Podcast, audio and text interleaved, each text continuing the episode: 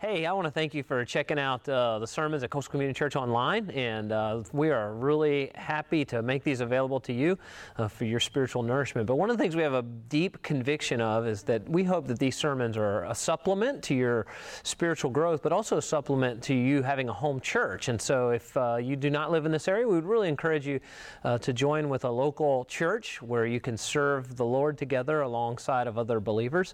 Uh, if you don't have a local church and you live in the Hampton Roads area, we'd love to have you check out Coastal Community Church. We have uh, three services, uh, 815, 945, and 1115, and we'd love for you to join us at one of those services. Hey, we want to invite you out for the Christmas season. I hope you'll join us. We're doing a series called Pictures of Christmas, uh, and we are going to be looking at Christmas through the eyes of different people in the New Testament and the Old Testament as we celebrate the birth of our Savior Jesus Christ. We also hope you'll join us on Christmas Eve. We are going to do a candle lighting service. It's a family service.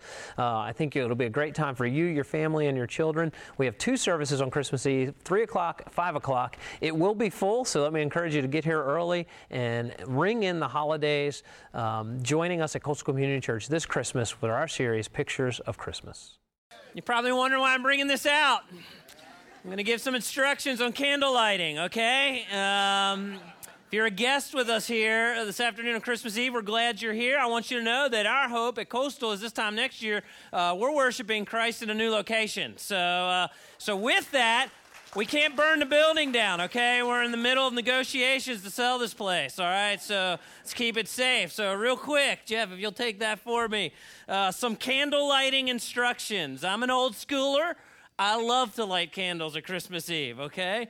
Uh, but we're going to, when after I'm done talking here, we're going to light some candles. We're going to sing some praise songs to our, our risen Savior, Jesus Christ, uh, that we worship, okay? So, a lot of times during uh, music, uh, some of y'all like to close your eyes and sway, okay? None of that during candle lighting time, okay? Um, some of y'all like to raise your hand and praise and worship.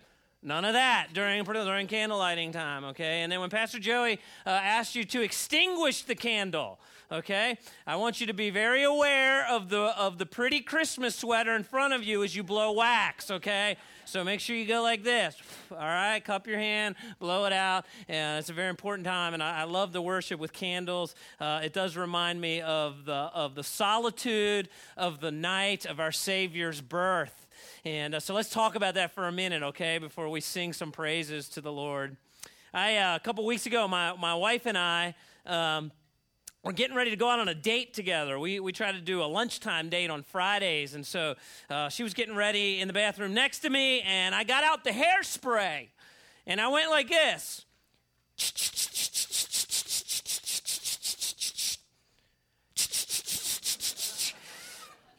And finally, she looks over and she's like, What are you doing?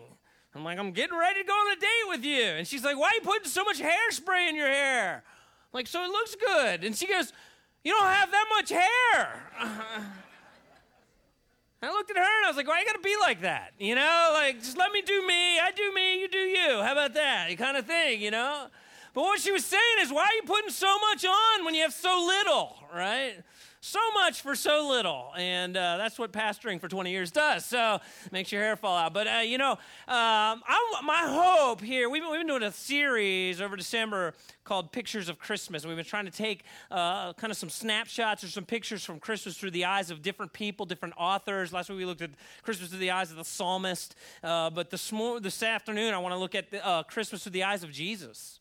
I mean, what was Jesus thinking when he came to earth, when he wrapped himself in flesh and, and he was born in a manger? And actually, the Apostle Paul gives us a, a little bit of insight. And so, my hope here this afternoon is you light your candle and we worship Christ through song, is you will pause and you will go, man, God in Christ gave me so much for so little. Check this out. This is what the Apostle Paul says about the birth of Christ. In Philippians chapter 2, verse 5, he says, In your relationships with one another, have the same mindset as Christ Jesus, who, being in the nature of God, did not consider equality with God something to be used to his own advantage. Rather, he made himself nothing by taking on the nature of a servant, being made in human likeness, and being found in the appearance as a man. He humbled himself by becoming obedient to death, even death on the cross. Let me draw a couple things out before we sing some more here this, this afternoon. I want you to realize that Jesus, what was he thinking? Well, Jesus didn't clutch, Jesus didn't hold on to his rights. Jesus was willing to be humble and give up of himself so that he so that we might be saved from the penalty of our sin. And, and the truth is many of us like we're clutchers. I mean it's, it's human nature. We clutch. We clutch our rights and we clutch our stuff. You know, I mean, Christmas is like this overindulgence and stuff, you know. And man, we got it, we want, we want, when we clutch our stuff. Many of us, many of us build our relationships here on earth around clutching. Like, what can you give me? What can I get out of this relationship? So we, we clutch what we want. But for Jesus, Christmas is what I like to call the descent into Christmas. He didn't clutch, he loosened his grip, he gave up his rights. The scripture says he emptied himself. He, he, he became literally, Paul says, he literally became a bondservant. He, be, he became a slave on our behalf. That means he carried our burdens burdens he didn't owe. It means it was he, the, the burdens that we should have carried, he carried on our behalf. Your burdens and my burdens, Jesus didn't clutch his right, but rather he became a servant on our behalf and carried our burdens. The God of the universe loosened his grip willingly and humbly, and he descended into Christmas. Second thing this text reminds us is that Jesus was born in a manger. He's born in a manger. Paul says he was born in the likeness of man, being made in human likeness and being found in the appearance of man. In the Gospel of Luke, where we get the Christmas story, it's uh, uh, Luke records this. He says, "And you will recognize him." This is the angels talking to the shepherds on who were watching their their flock by night. He says, And you will recognize him by this sign. You will find a babe wrapped in small strips of cloth. That's what Pastor Andrew was trying to get out a little while ago, right? And lying in a manger. You know, we've really sterilized this story. I mean, really, I want you to picture this for a minute. I mean, imagine, you know, I, remember when my kids were young, and I mean, making sure everything was clean and neat and straight was of the highest priority. I mean, you know, even this day, like we put that uh, sterilizer stuff everywhere around nurseries, right? Jesus, the Son of God, was born in a in a food dish. Can you imagine that? I mean, if it wasn't funny, it would it would make us sick if it was our children, wouldn't it? The Son of God wrapped himself in flesh. And he was born in a manger. He was born in a feeding trough, and he, he took on humanity's appearance. In fact, Isaiah chapter 53, the prophet Isaiah actually gives us a little insight into the actual appearance of Jesus. And he says this He said, He had no form or majesty, majesty that we should look upon him, and no beauty that we should desire him the King of Kings, the Lord of Lords. He isn't even one of the kind of the celebrity people, you know? The people that we go, man, if I had that body, eh, like he had no form or beauty, we go, oh, that's, that's who I want to look like. He became wrapped in humanity. Philippians chapter 2, verse 8, Paul goes, goes on to say, and being found in the appearance as a man, he humbled himself. I want you to hear that again. The God of the universe humbled himself.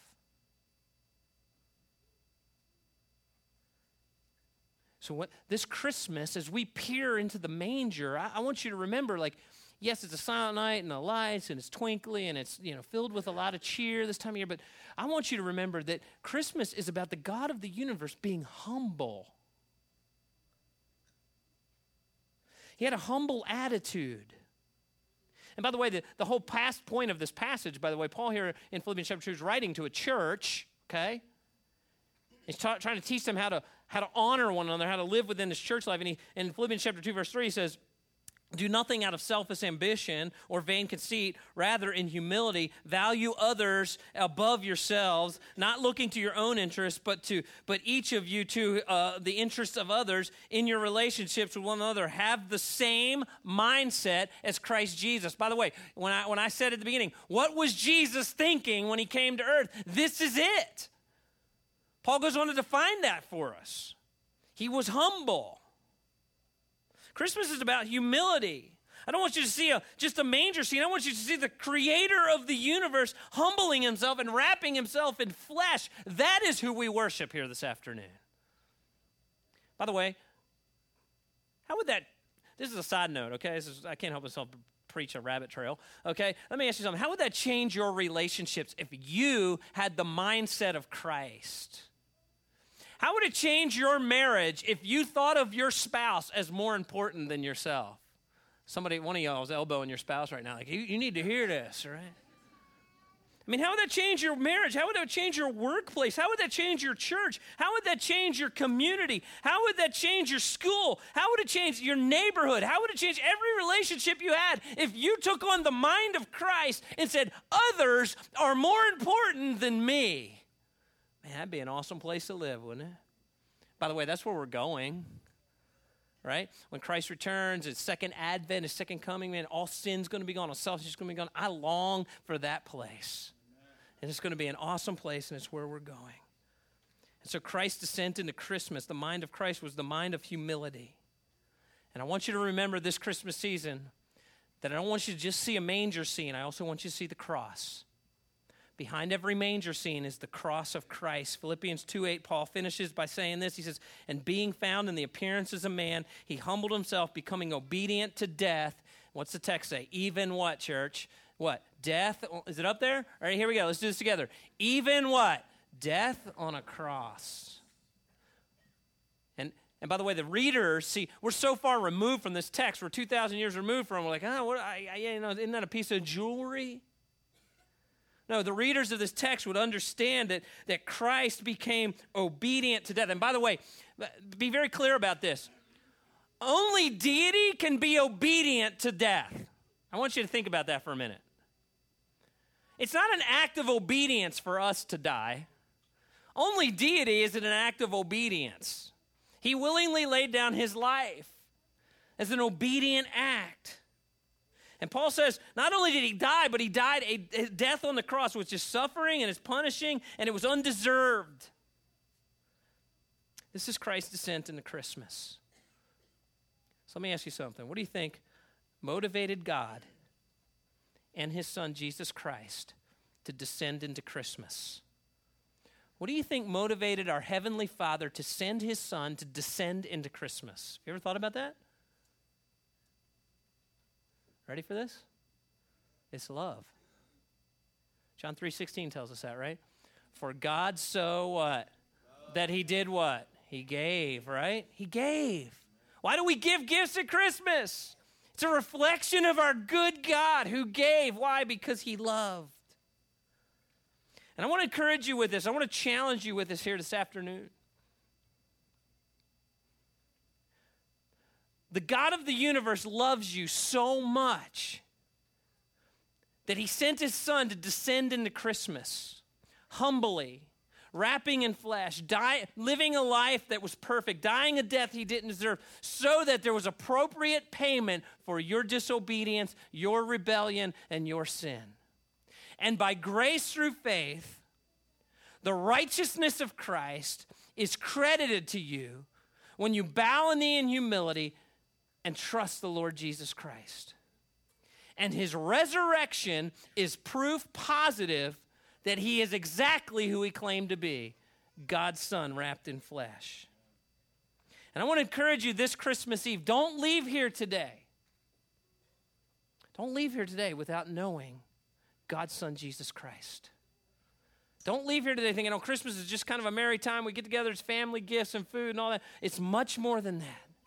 It's the humility of God wrapped in flesh, it's his descent into Christmas. And here's the deal when you understand your standing as a sinner before the holiness of God, and you peer into that manger this Christmas Eve, you will understand that God gave so much for so little. And so here's what I encourage you to hear this afternoon. If you want to be free from the penalty of your sin, if you want to know and have eternal life, you need to know the lordship of God's Son, Jesus Christ. And all it requires is you bow a knee in humility to the lordship of Christ. All it takes is I'm no longer the boss of me. I repent of my sin and I'm trusting in the righteousness of Jesus Christ. And so here's what we're going to do before we light our candle here this afternoon. I want to give you an opportunity to make that decision. Maybe it's been a while since you've been in church. Maybe you've been coming a long time. Maybe you've been running from the Lord. I want to tell you today is the day to know the freedom of Christmas and know the freedom from your sin and have a relationship with God's Son, Jesus Christ. And so I'm going to pray a prayer as we close here. And let me encourage you this is an opportunity. There's nothing magical in a prayer, but it is an opportunity to do business with God. It's an opportunity to know the love of God through the person and work of Jesus Christ. It's an opportunity to turn from your sin and trust in Jesus Christ, his death, burial, and resurrection. And not only will you have life here on earth, but you will have eternal life through God's Son, Jesus Christ. So, would everybody do me a favor? Bow your heads, close your eyes. And this is just an opportunity today. It's not an accident that you're here. It's not an accident that you're hearing about the gospel message of Jesus Christ. Maybe this is the Christmas that you say, you know what? It's not about me. It's about knowing God's Son, Jesus Christ. And I would encourage you to pray this in your heart with me. God, this afternoon I acknowledge my sin. I acknowledge that I've been trying to make it on my own. I acknowledge today that I've been trying to be the boss of my own life. And here this afternoon, this Christmas Eve, as I look in the manger, I see your descent to earth. And I'm humbled by your love for me tonight, God. I see your grace freely given out of love for me.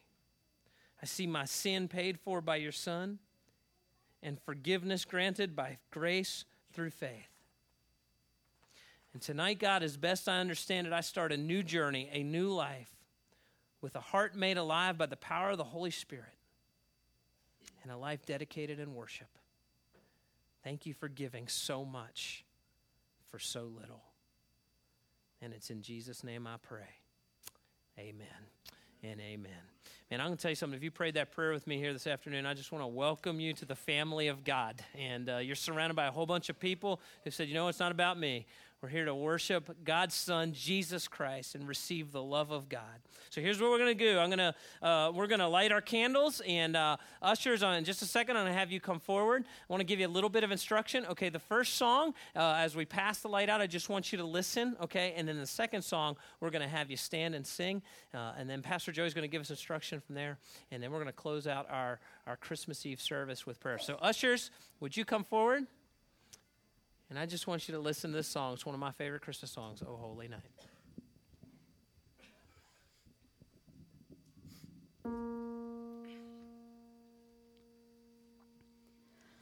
Oh, holy night, the stars are brightly shining. It is the night of our dear Savior's birth.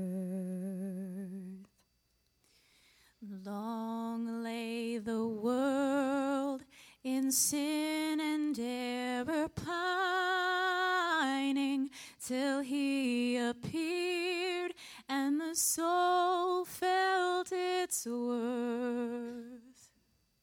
A thrill of hope, the weary world rejoices, for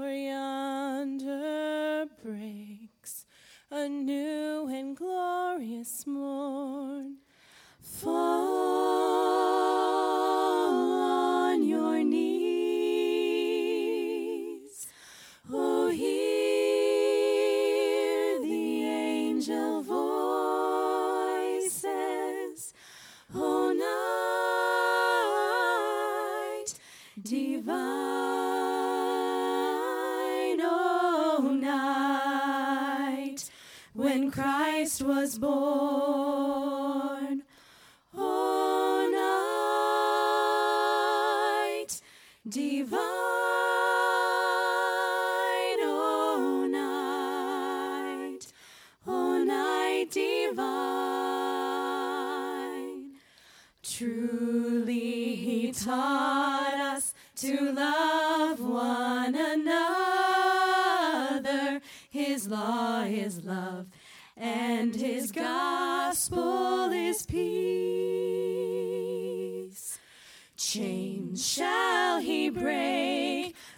slave is our brother, and in his name all oppression shall cease. Sweet hymns of joy. In grateful chorus raise, we let all within us praise his holy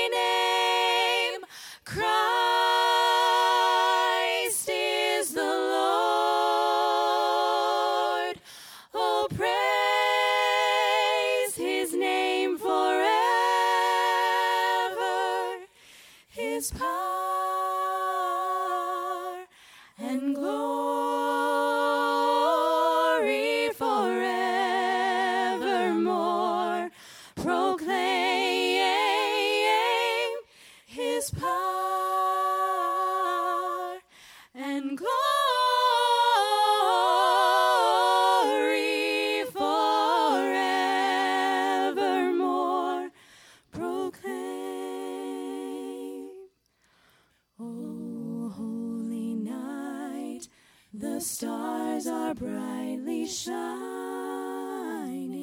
It is the night of our dear Savior's birth. Amen. Would you guys stand with us?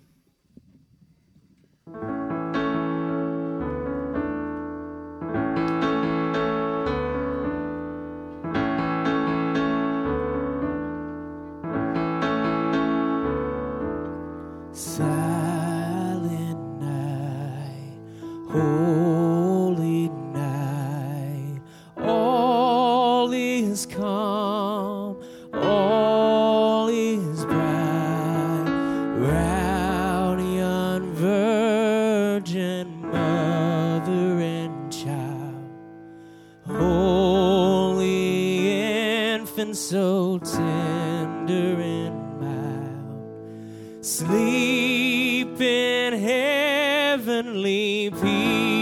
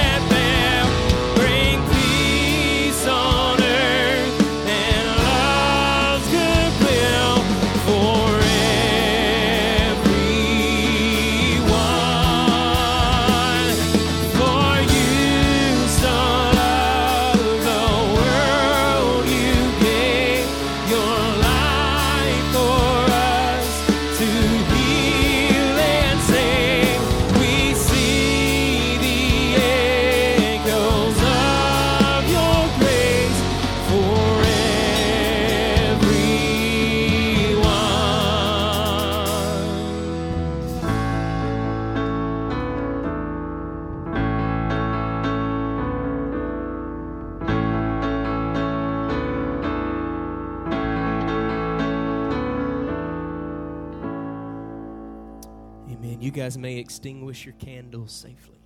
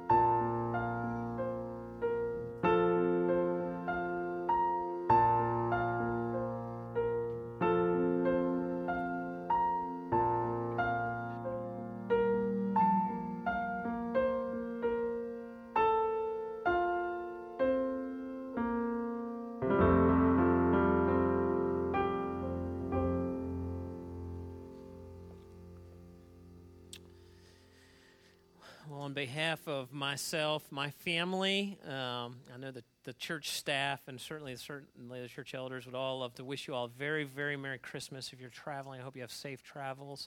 And uh, I just want to send you out of here with a passage of Scripture.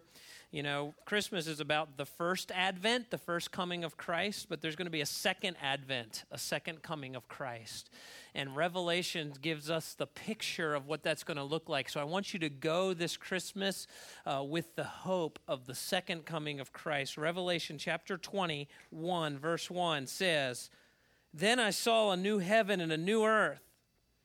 For the first earth and the first, uh, the first heaven and the first earth had passed away, and the sea was no more. And I saw a holy city, a new Jerusalem, coming down out of heaven from God, prepared as a bride adorned for her husband. And I heard a loud voice from the throne saying, Behold, the dwelling place of God is with man.